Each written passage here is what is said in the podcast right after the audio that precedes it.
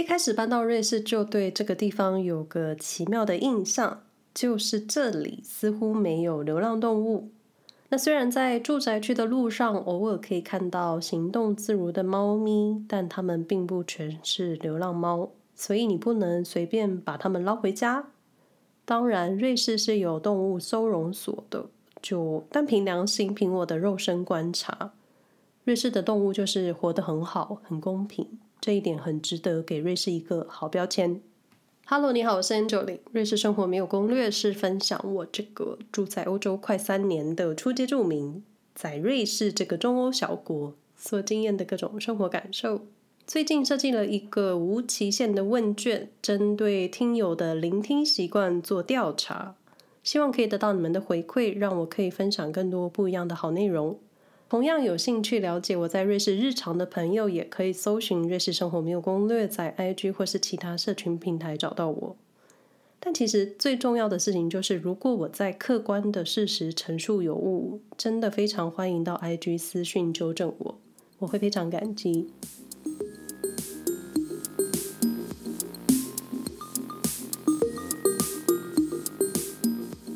有发了我的 IG 的朋友，就可以知道，从我们家的位置可以看到很多当下户外正在发生的事。举凡早上八点前，四面八方往我们家后方学校走动的小学生；下午天气好的时候，邻居爸爸妈妈在外面聊天，小朋友在外面翻滚玩乐的画面，这些都很容易在我们家厨房的位置看到。然后看到最多的就是散步遛狗的人。那我们家某邻居最近养了一只小狗，我曾经在一个小时之内不小心看到他在我前面跟狗走动 三次，感觉就是有多爱就有多爱。然后住在我们家楼上的邻居，他们是每天深夜都会带狗出门，不是说我爱观察，但就是你不小心看过几次，就会知道深夜电梯启动的时候，就是他们出门散步的时间。那我身边有些在瑞士的朋友养狗，但更不少人养猫，所以今天想来说说瑞士养宠物这件事。那不知道各位有没有看过 Netflix 上的日剧《金鱼妻》？我记得有一段在金鱼店里，店主说在瑞士养一条金鱼是犯法的这句话。那虽然我是找不到这句话到底在瑞士法律的哪一页，但我还是看了新闻。新闻是来自英国，不过过去太多奇妙的英国研究，所以英国媒体报道瑞士的动物法律，想想好像是可以接受的。那内容是这么说的：二零零八年，瑞士通过了动物法，禁止鱼缸里面只养一条金鱼，因为金鱼是动物性动物，需要群体活动，不然你就会构成虐待动物。那同样的，你也不能只养一只仓鼠、一只兔子、一只鹦鹉也不行。就是所有归类为社会动物物种，你都不能只养一只。那让动物孤单，在瑞士就是虐待动物。虽说瑞士看起来是没有流浪动物，但其实在偏僻的城镇社区或是偏一点的山区，靠近人类的社区，还是可能会有一些流浪猫。因为再偏僻一点，可能就是属于野生动物了。那瑞士善待动物这件事情，其实从肉眼就能看得出来，倒不是出门路边看到的牛跟羊天然放牧，而是你在生活中就可以感受到。那善待动物，并不是说一定是严格素食，或是那些用吃素来做道德绑架的行为。那虽然我的行为也算是吃素的一种。但用吃素来说，你爱不爱动物，这是两件事。这我突然想到的，只想补充一下。瑞士环境善待动物，我觉得除了法规落落长，细分各种动物饲养法，我觉得或多或少从法律的执行上就可以影响整个社会上的人。应该是说潜移默化去影响这些需要遵守法律的人。也许你是被动遵守。但久了，你就会觉得善待动物或是给他们的好的环境是对的。那我生活上的感受就是，多数餐厅是欢迎狗的，因为瑞士的狗们，我觉得社会化得很好。这里我得很不客观的说，有时候狗会比疯狂的小孩好很多。这样子讲，妈妈可能都会恨我。但事实就是，瑞士的犬都要送到狗学校上课，所以经过教育，他们知道如何听从主人的指令，或是在城市在交通工具上搭乘的时候，他们知道自己该做什么。当然，这些都是从最初开始养了狗，送他们去学校，接着这些狗们就可以跟这个社会做良好的社交。应该说，就是大家可以和平相处。我几乎没看过什么大型犬去扑倒路人，或是在路上暴冲的。就是从最初开始做好教育，后面就不会有一连串像是狗会攻击人，或是乱窜发生什么交通意外。那光是这点就可以让住在瑞士的人，或是欧洲其他也是这样子对待宠物犬国家的人认同也接受。只要收养狗，就是应该要让狗受到教育，而且饲主也需要有一定的养狗知识。那不养狗的人，自然也不会觉得路上有狗或是火车上有狗是件很可怕或是麻烦的事。那打开瑞士官方对于饲养畜牧业动物、家禽、家畜，还有居家动物、野生动物，那别忘了瑞士的好山好水，其实山里也住了很多野生动物。那当然也有实验室动物的动物法，包含路上走的、水里游的、天上飞的，还有动物表演以及猫展览、狗展览，甚至动物园，瑞士都有很严格的规定。不过今天想说的是居家动物。那猫跟狗是最常见的家庭宠物，当然也有人会养一些珍禽异兽，可能蛇或是特别的鸟类或爬虫类。那只要有养动物活体的，就有一定的法规。养了特殊动物，你需要跟你所在的邦州申请执照，如同之前谈到瑞士宰杀龙虾那一集。只要跟生命物种有关，瑞士的法律都是高度重视，这一点我个人就非常喜欢。当然，也同我在那一集有提到，动物实验在瑞士这一件事情还是一直有争议。那这一件事情需要大量的专业，所以我也没有什么资格去讨论。那最近因为发生在乌克兰的战争，也有不少难民是带着宠物离开的。瑞士的官方网站上也列出了难民动物的放宽条件，当然入境的宠物还是得施打狂犬病疫苗。不过，多数的乌克兰家庭宠物其实比较少有机会跟瑞士一样，有很多接触大自然的机会。可能拥有瑞士猫可以自由移动的机会，这种机会比较少。基本我觉得多数国家应该都很难做到跟瑞士一样，你的猫咪可以自由移动。所以相对之下，难民的家庭宠物在疾病上的顾虑可能比较小，也可能是瑞士政府放宽条件的原因之一，这是我推测的。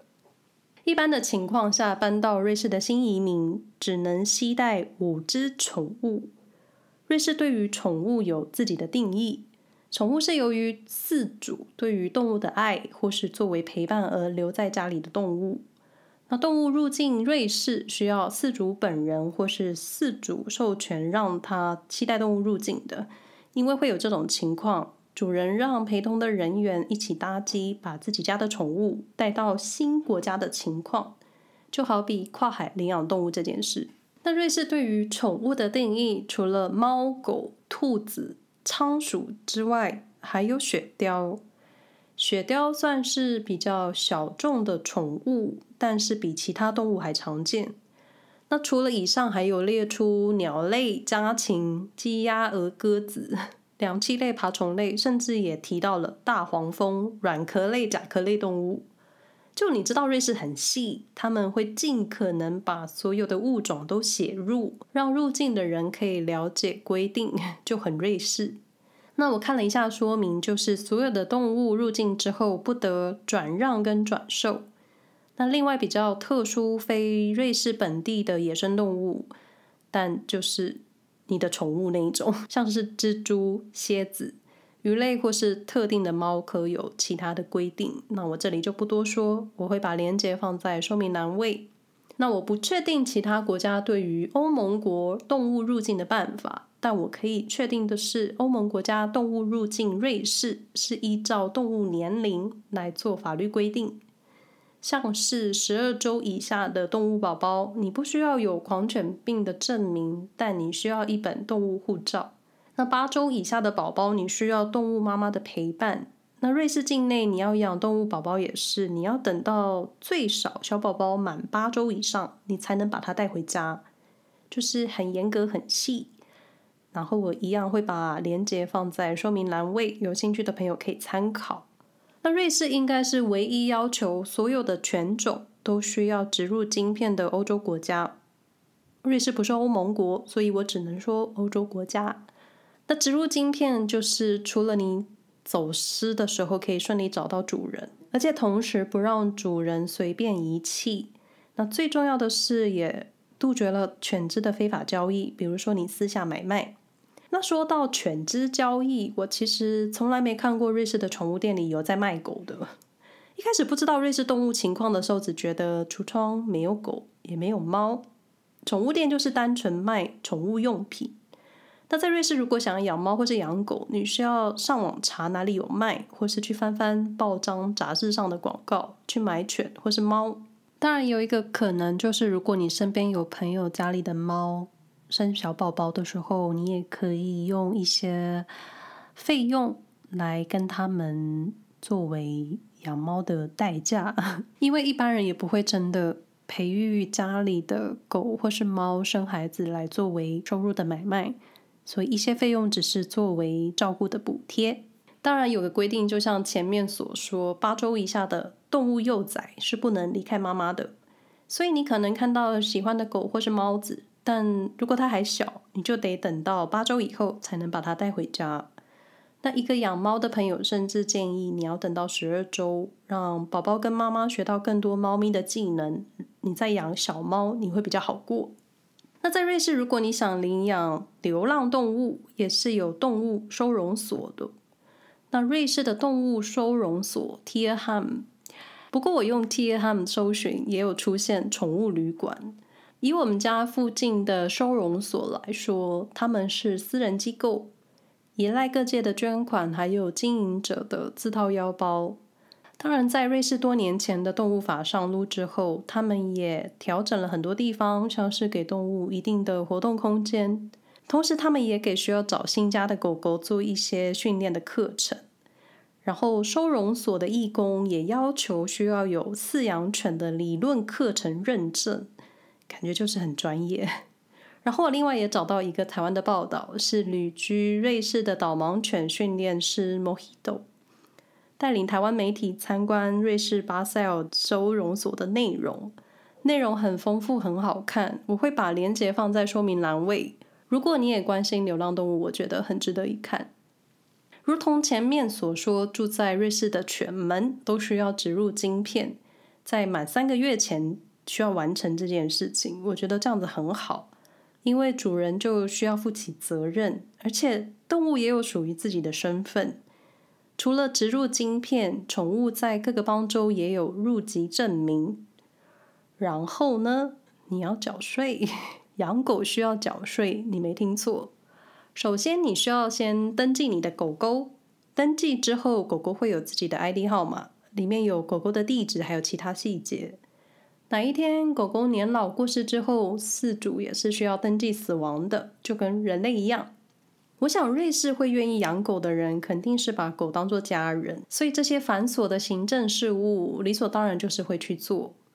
那消耗主人最多的，除了兽医的费用，就是固定的缴狗税，负担狗狗狗生的所有费用，对主人来说就是理所当然。生养孩子，你会让你的孩子生病不看医生，肚子饿不让他们吃饭吗？不会。所以在瑞士的狗主人，多数就是缴税缴得心甘情愿。养狗缴的税可以从瑞士法郎一百到两百之间，依各个邦州规定也有所不同，也会因为你养的狗大小而不同。导盲犬跟救援犬是不需要缴税的，农场的守门犬可能也会有税金的优惠，就一切依照邦州规定。那在瑞士的住宅区或是一些路上，可以看到特别的垃圾桶，上面都会有狗的插画图样。以苏黎世州来说，这种垃圾桶是绿色的，然后会有一个地方是放红色塑胶袋，这个塑胶袋是专门收集狗便便用的，那养狗的主人可以拿来用。然后这个垃圾桶就是专门丢狗便便的。我有发现每个邦州的垃圾桶颜色不太一样，塑胶袋的颜色也不同，所以跨邦州丢狗便便的话也是会被发现的。但应该不会有人特地做这种事。那每个邦州对于饲养犬这件事情有各自的规定，但其实也不会相差太多。比如说散步的时候的牵绳，你要有一定的长度，让犬们有更多的空间行走。有些特定的郊区你可以不需要牵绳，但同样有些地方就得一定牵绳。同时，新手主人也规定需要上如何饲养犬的课程。当然，这个课程不是每个邦州都规定要上，但我觉得好像蛮重要的。像我们家附近的收容所，如果你要担任遛狗义工，你需要上一种类似如何跟狗相处的课程。所以我在瑞士连去当义工遛狗都不合格。那如同住在瑞士的人都需要一份健康保险，狗狗们也是。当然，你不一定需要帮狗狗保健康险，但你只要看看兽医的价格，你就会自动帮宠物买健康险了。除了健康险，主人还可以买一个狗狗不小心损坏他人物品的保险。瑞士的保险种类很多，我自己也有一个不小心损坏他人物品的保险。毕竟我是无法想象，如果我不小心弄坏别人家的东西，是要赔多少钱。所以帮狗狗买一个损坏物品的意外险，我觉得也是饲主应该要考虑的事情。那在瑞士养狗的规定很多，我觉得也是蛮好的。有了规定，你需要缴税，对于照顾狗狗这件事情就会更谨慎。但是在瑞士，更多的是养猫的人。瑞士目前大约有一百。六十万只猫，应该说可以掌握到的，有登记的有一百六十万只，其他没有登记自由身的猫子也许更多。听起来就是一百六十万只还好吧？但你只要知道瑞士的人口只有八百六十万，你就会觉得瑞士猫跟住在瑞士的人类是一比三，等于三个家庭就有一户人养猫，这个比例够高了吧？那我问了一些养猫的朋友，在瑞士养猫还真的不需要缴税，而且你想养几只都没问题。在瑞士养猫的规定比较少，毕竟猫科动物跟好训练的犬们，就猫真的就是另一种生物，也是很不受控。不过在瑞士养猫的规定就是，某些情况你不能只养一只猫。那如果只想养一只猫的话呢，你需要能让猫自由的出门。如果你住在地面楼，或是住在自由的 house，那恭喜你，让猫咪出门的方式比较容易。比较功夫的人家可能在门上开一个感应门，让猫咪的项圈去感应，然后那个小门只有你家猫可以进出。或是跟我们邻居一样，猫叫了就开门让它出去。如果你住在二楼，但只有一只猫，你不是再养一只猫，就是得想办法让猫出门。所以在瑞士一些楼房外，你可以看到一些小楼梯，那不是给小精灵或是给小孩子爬上去的，而是给猫猫出门回家用的。那在瑞士楼上的猫是有出门的权利，但你养两只以上的猫就可以不需要让猫出门。理由跟养鱼一样，猫是社会性动物，它们需要空间，需要朋友，需要大自然。我自己是把猫楼梯叫做猫路。毕竟，除了小精灵，大概只有松鼠或是猫会走那个楼梯。不过，也不是随随便便就可以加猫梯，你需要得到房东的同意，或许你的邻居也需要同意。因为猫路会经过你家，也可能会经过你家窗边。有些住在二楼的养猫人，他们会在阳台架设猫网，但也许这个做法也可能需要征得房东的同意，但这样的限制会比较少。除非你住在古迹或是一些需要保护的历史建筑里面，否则很难轻易改变一些屋内或屋外的设计，就规定很多。但也因为规定很多，所以瑞士的房屋不会被改得乱七八糟，或是有一些有意义的建筑就不会随意被改建。我觉得这也是一件好事。虽然说养猫的限制不多，瑞士的猫都可以随意出门，但是有时候就是你需要紧张猫咪走失或是猫咪迷路。有一次邻居猫因为我们家开门让邮差放包裹，然后猫就直接进我们家二楼逛一圈。也曾经听说有人就是把别人家的猫捞回家，所以我想猫主人的担心就是担心猫走失吧。但猫有九命，也许动物的生存本能就是比人类高。但不论如何，我还是觉得住在瑞士的动物比多数人类幸福。至少瑞士的好山好水，并不是只有瑞士人类自己享受。在瑞士的猫猫狗狗、牛牛羊羊也是拥有这样的自然。最后，我只想说，如果你想要养宠物，就要做好照顾它们一辈子的准备，请不要随意遗弃它们。同时领养代替购买，先谢谢你们。以上内容不代表瑞士养猫养狗人家的立场。虽然我过去养了很长一段时间的猫，但在瑞士养猫的话，我还是会考虑一下。节目提到的讯息会尽可能放在说明栏位。感谢你们的收听，希望你们都平安。那我们下回再说喽，拜拜。